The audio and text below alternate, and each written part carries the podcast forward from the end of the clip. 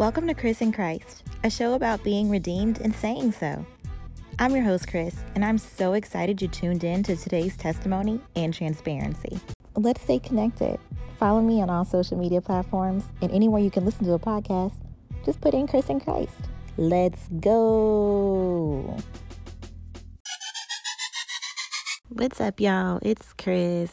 Welcome to the third episode of Chris and Christ.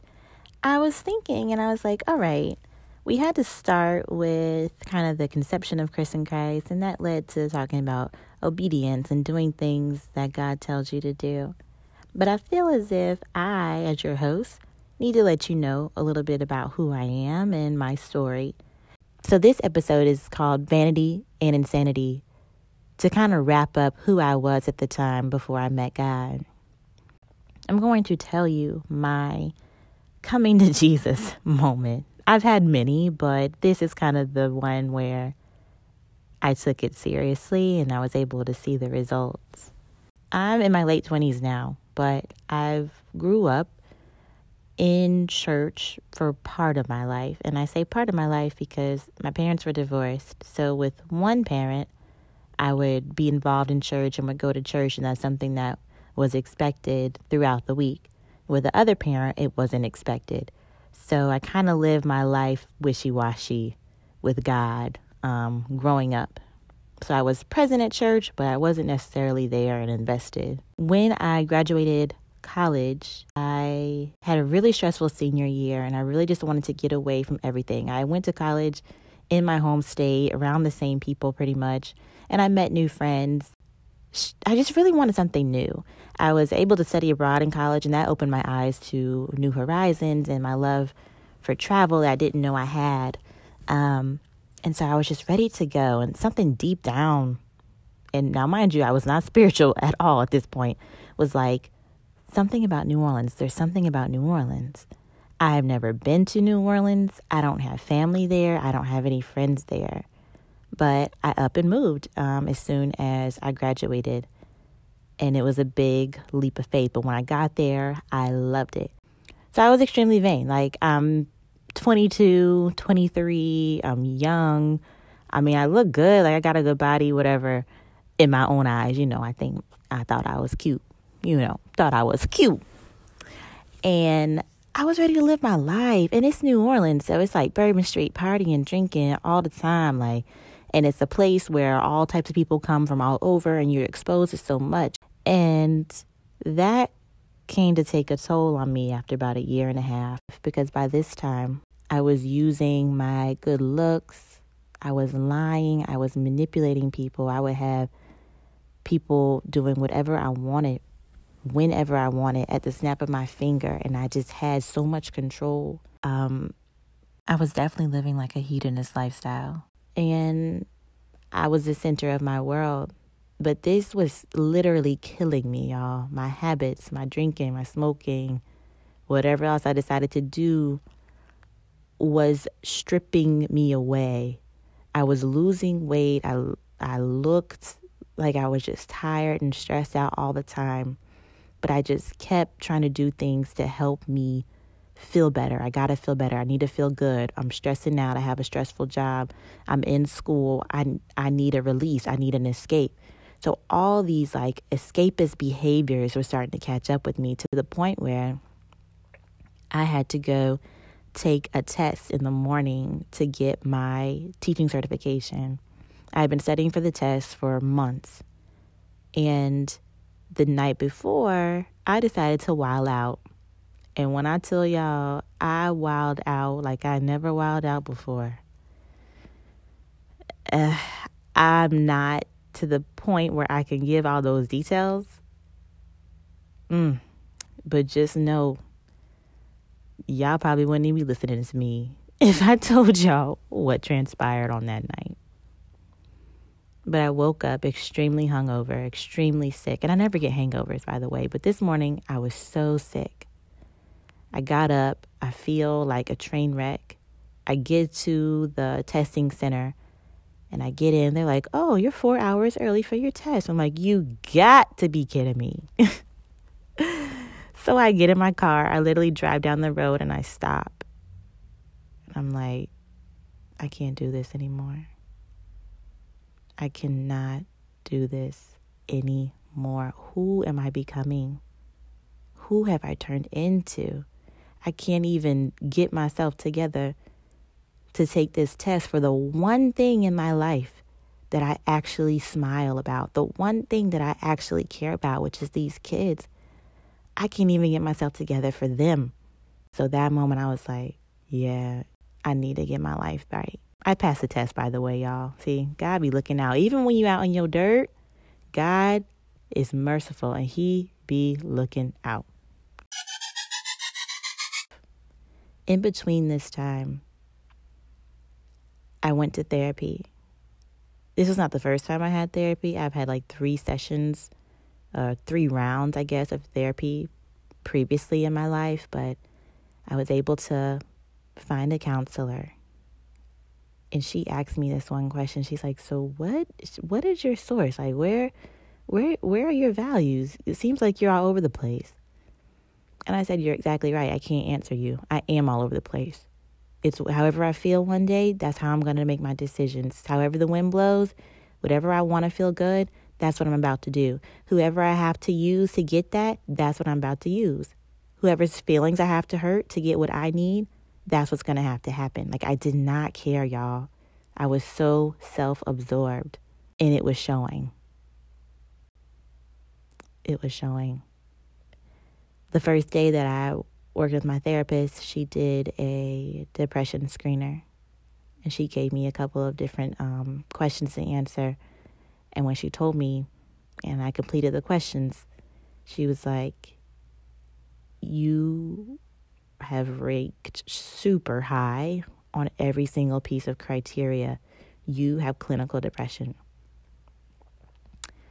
Now, I've always been depressed since I was a teenager. I've had depression.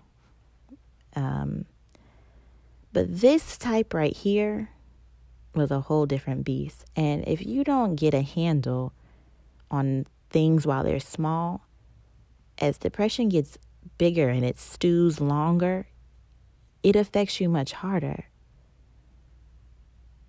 I felt so trapped, you guys. I felt like I couldn't escape. The only ways I could escape was drugs or people or going out. I, there was just a void. You know, I felt like Solange, like cranes in the sky. I tried to drink it away. I tried to sex it away. And the, all of that. I tried all of it and nothing was hitting. Nothing was hitting. So here I am, this girl working through her therapy, trying to get out of this depression, and then boom.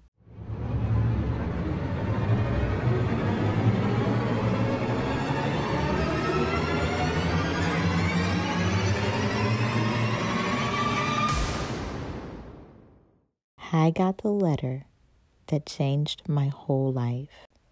So I put myself in a King Saul situation. So King Saul was the first king of Israel. The people had wanted a king so badly.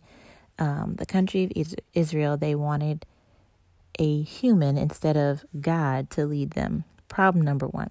But anyway, problem number two was King Saul was accepted and loved so much as a king at first because he looked the part. He was tall and fine, like me.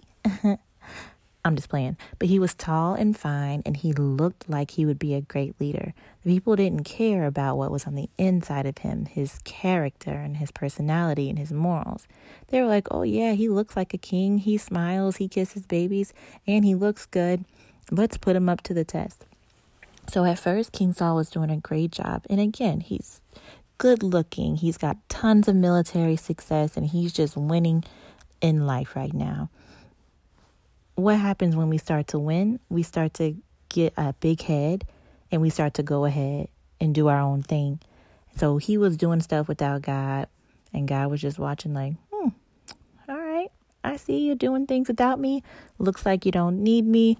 I'm going to just go over here. And when God decided to go over there, that's when things got real.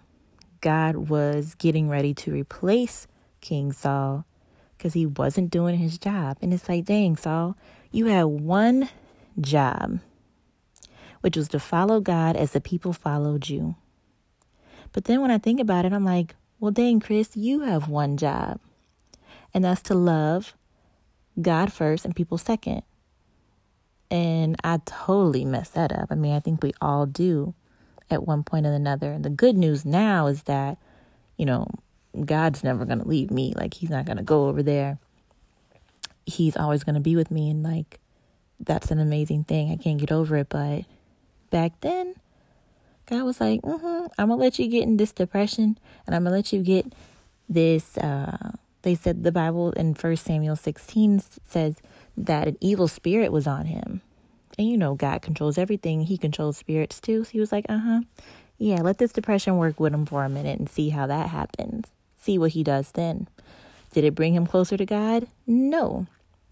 What did he do? He did the same thing I did, which was trying to fill this boy and trying to placate how he was feeling with other people. So he calls David, and David plays the harp very, very well.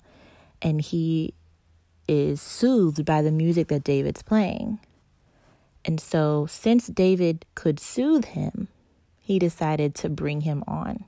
Little did he know that David was going to replace him, yada, yada. That's a whole nother story that I would love to get into because I love kings. They're like my favorite part of the Bible. But anyway, with Saul, he had the money, he had the power, he had the fame, but he did not have peace and he did not have God, and neither did I.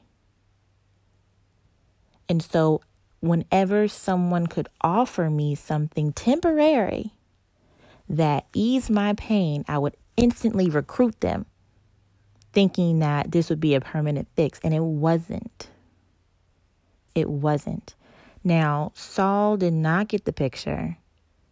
He got worse, actually. And then he was in a battle and was beat up pretty badly.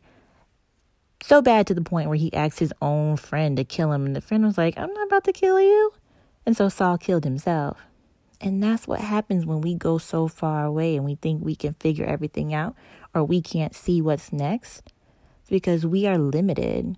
You know, God's ways are not our ways, and his thoughts are not our thoughts. And he sees the past, the present, and the future all at the same time, things that we can't see. And so Saul didn't see a way out. He had already turned his back away from God. I don't know why he didn't go back. I guess it was his vanity. Like, that's what pride does to you. It convinces you that you're invincible, that you have everything figured out, and that you can't be stopped, and no one else has the answer but you, especially a God that you can't even see. Why would he have the answer, you know? That's why I really cringe at this whole self made philosophy. Like, no, baby, you are not self made. You may think you did everything on your own, but you did not. And God had to show Saul and me that fact. You know, but I didn't want to end up like Saul. And if I would have kept going where I was going, I know suicide would have been it would have been it. It was not the first time I had thought about it. So I say all that to say, you know, one, we have got to deal with our own darkness. We've got to be honest about where we are, how we're feeling, what our triggers are, what we're doing to cope. What are we doing to cope? Because our habits make us who we are, and they're either promoting livelihood or they're not. Really think about that.